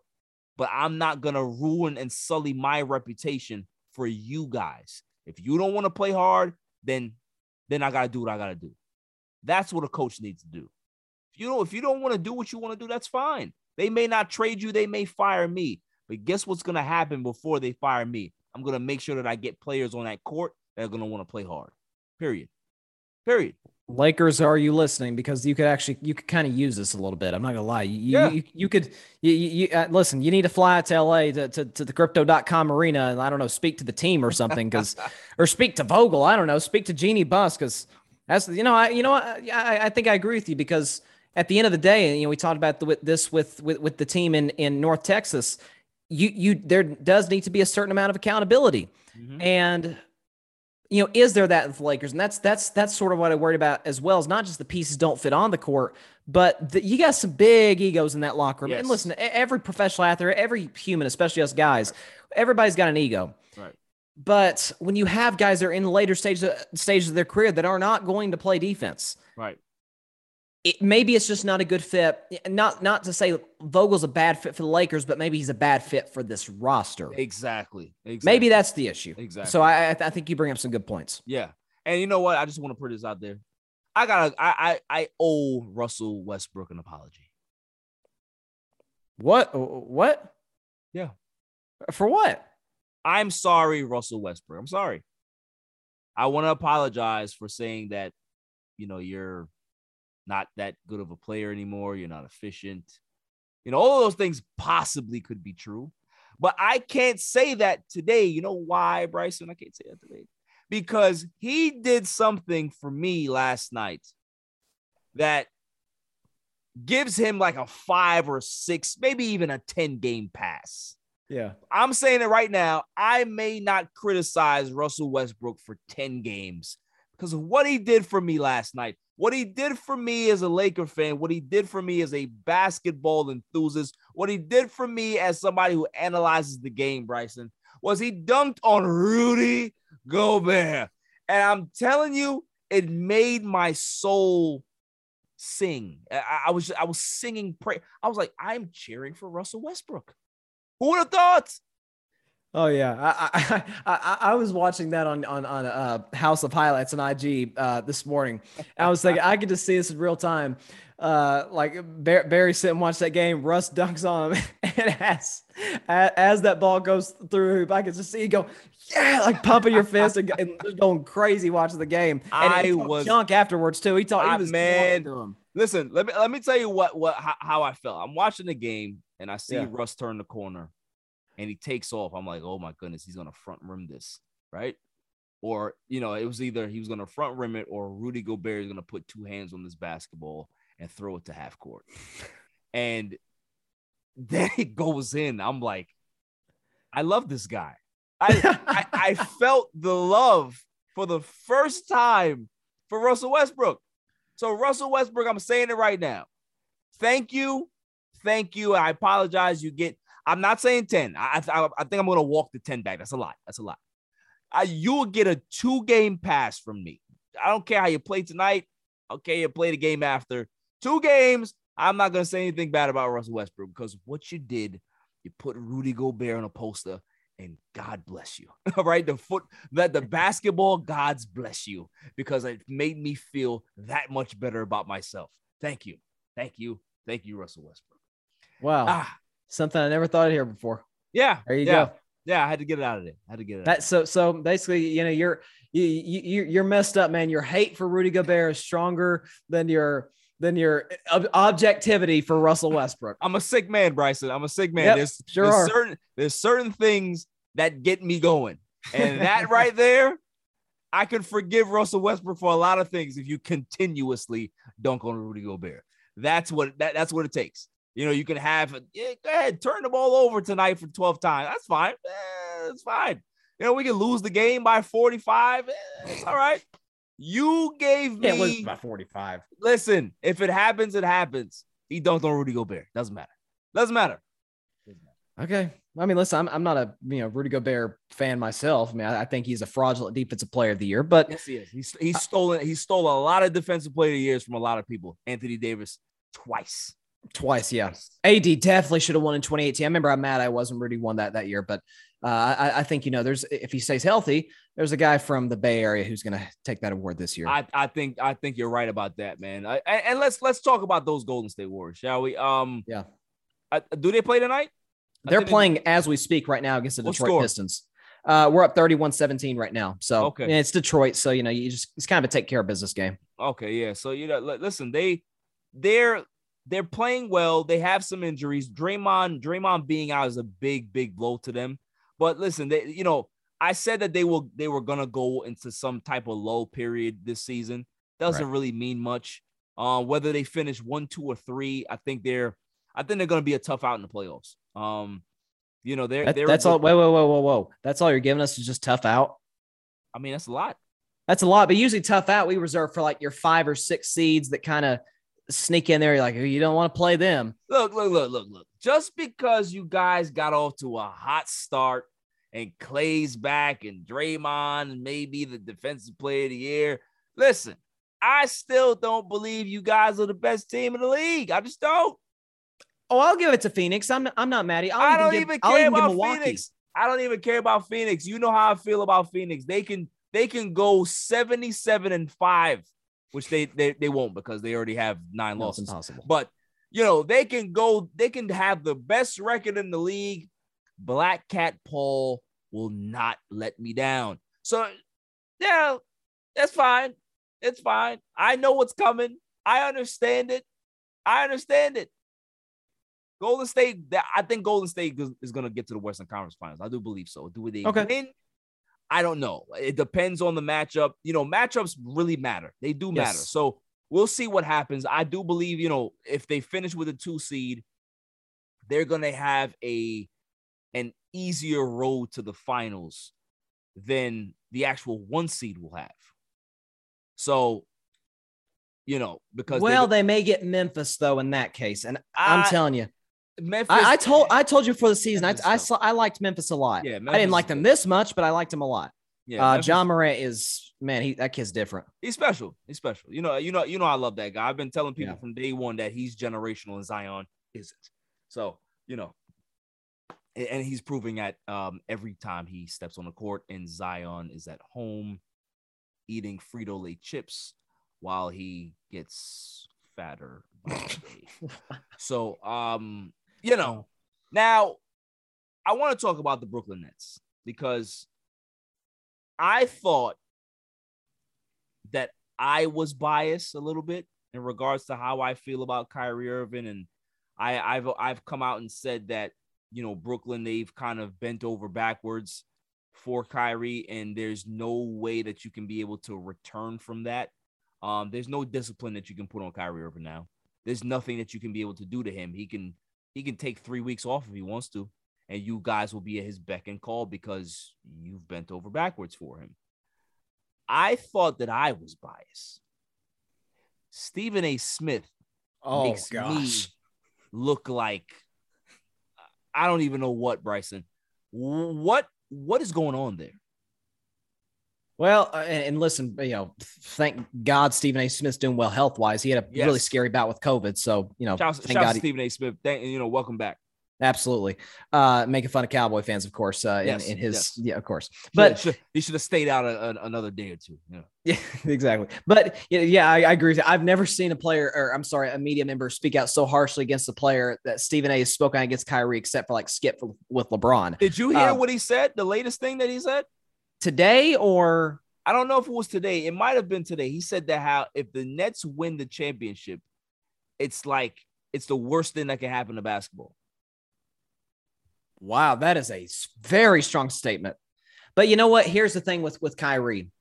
Um, and, and I said when the news came out a month ago that they were going to pretty much, like you said, you know, bend over backwards, cave into him, say, okay, fine, you can play the road games. I said this is going to destroy their season. Right. because first of all, and, and listen, the, the, the guys, you know, KD and, and Harden and and and and Patty Mills and you know the leaders on that team can say, well, it's not going to be a big issue. But when you go to a, let's just say you're you're in a series with I don't know Milwaukee, like say say they got home court advantage, and you've got a game six on your home floor, down three games to two, your season's on the line, and that man's not there. Exactly. You exactly. cannot tell me there's not going to be hard feelings toward him. because guess what? If they lose, they're going to talk about that. Oh, you can absolutely, and also right now too, when he, you know, KD, the best player on the team by far, who's out for you know four to six weeks. They listen. I, I don't think seeding is you know do or die for Brooklyn. I, I don't think that's the case. Yeah, I don't think it matters. Yeah. but you do want to build some sort of you know camaraderie, some sort of you know chemistry with one another, and that was really their issue last year because some of the guys did get hurt. Right. But when you talk about your best guys down, you need some dudes to step up. And Kyrie's like, no, I'm, I'm not, not going to Yeah. do it. Yeah, not, not going to get this Yeah, this I'm good. vaccine. I'm good. And, and and it's it's like, man, this this guy, this guy don't get it. Yeah. Yeah. Yeah. Listen, you're you're 100 percent right. And to even further the point, right? Not even just to talk about Kyrie, where we're just talking about the Nets.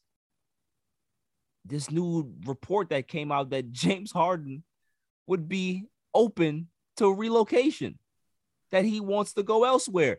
Bryson, have you ever seen three weird, strange personalities on one team and you have to rely on these guys.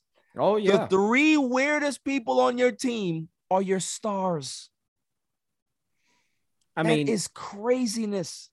They're all. I mean, not to this degree, but it's basically like having three ridiculously talented Dennis Rodmans, kind of. Yeah, uh, exactly. It's not to that degree, obviously. Not to but- not all the way, not you Right. know g- going to Vegas for for, for 48 hours, but but man, like, like you said, it's like you you begged everyone you told everyone you you you you didn't work out you got fat you burned the bridges in houston just to get to brooklyn now you're telling everybody that eh, you know uh, i'll think about relocation when the time comes you think about a guy, you saw about the three stars briefly. You're talking about James Harden, who we know is the biggest no show of any athlete in sports in the playoffs, uh, considering what he does in the regular season. And, and this season, he, I don't know what's up. Something's off. Um, well the hamstring remember he tore the hamstring he did, but is it is it not healed yet?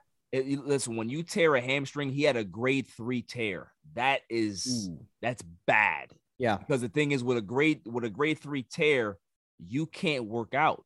You can't do anything. You have to just sit around and let that thing heal.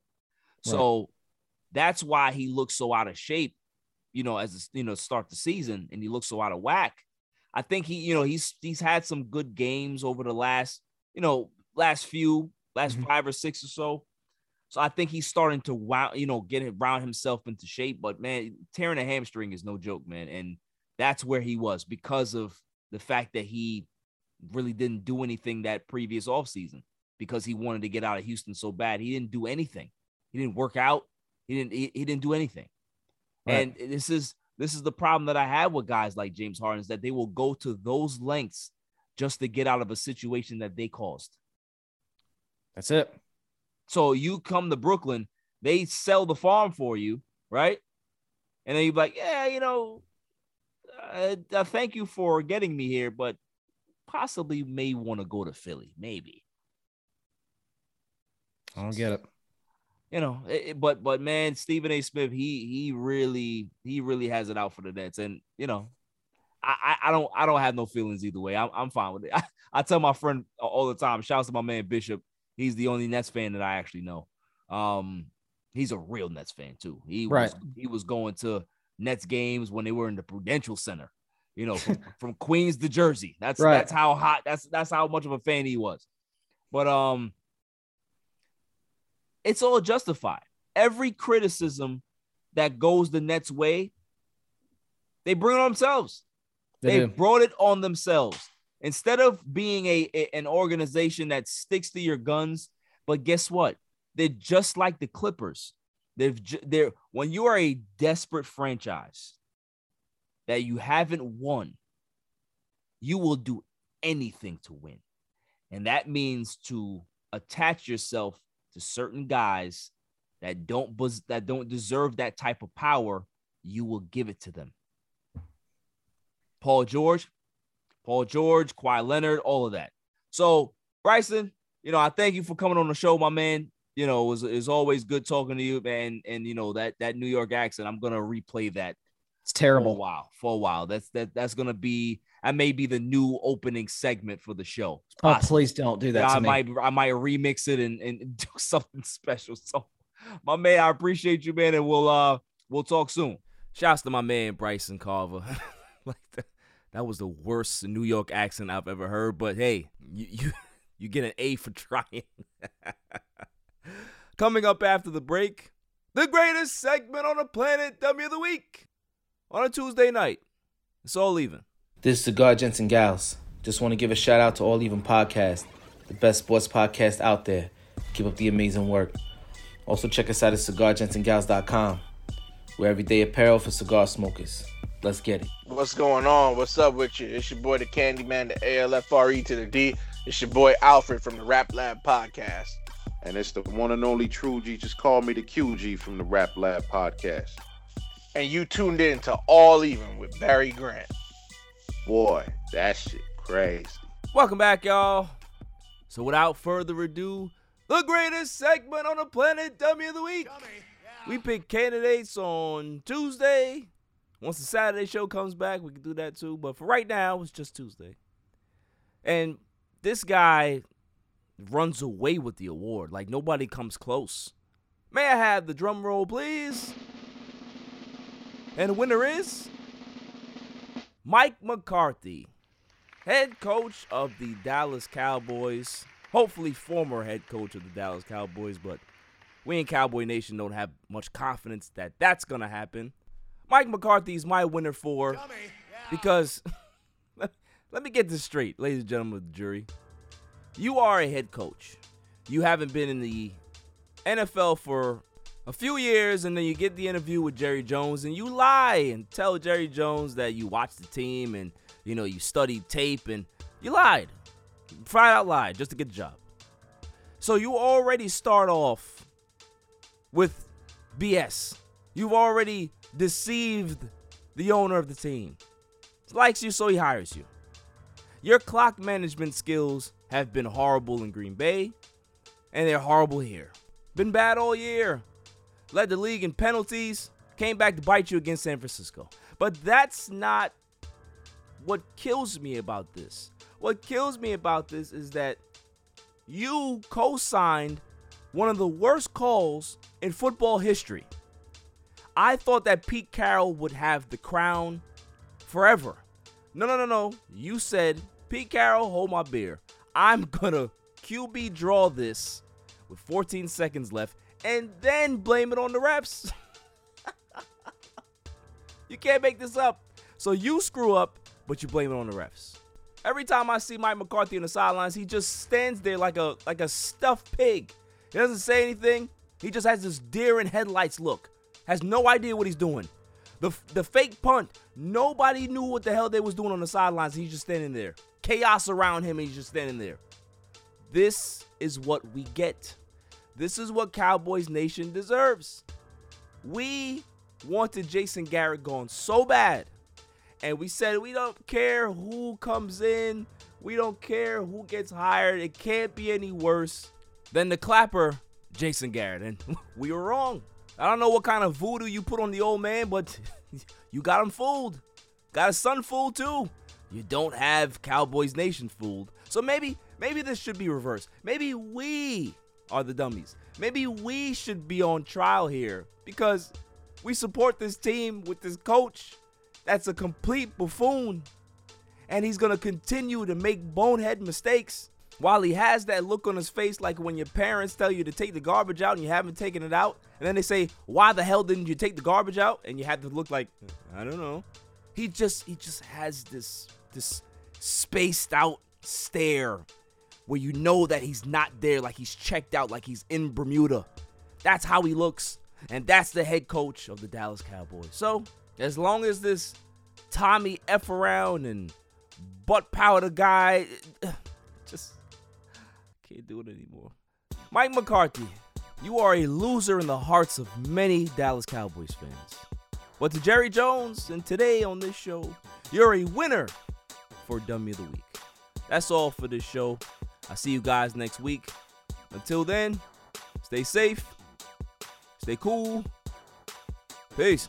You can catch me on Instagram and Twitter at All Even Podcast. Listen to the show on Podbean, Amazon Music, Spotify, and wherever you find your podcasts available.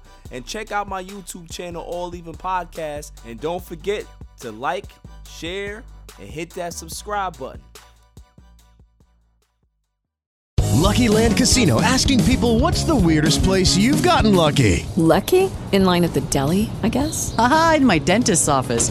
More than once, actually. Do I have to say? Yes, you do. In the car before my kids' PTA meeting. Really? Yes. Excuse me, what's the weirdest place you've gotten lucky? I never win and tell. Well, there you have it. You can get lucky anywhere playing at LuckyLandSlots.com. Play for free right now. Are you feeling lucky? No purchase necessary. Void where prohibited by law. 18 plus. Terms and conditions apply. See website for details. Judy was boring. Hello. Then Judy discovered ChumbaCasino.com. It's my little escape. Now Judy's the life of the party. Oh, baby, Mama's bringing home the bacon. Whoa, take it easy, Judy. The Chumba life is for everybody. So go to ChumbaCasino.com and play over 100 casino style games. Join today and play for free for your chance to redeem some serious prizes. ChumbaCasino.com. No purchase necessary. Void where prohibited by law. 18 plus terms and conditions apply. See website for details.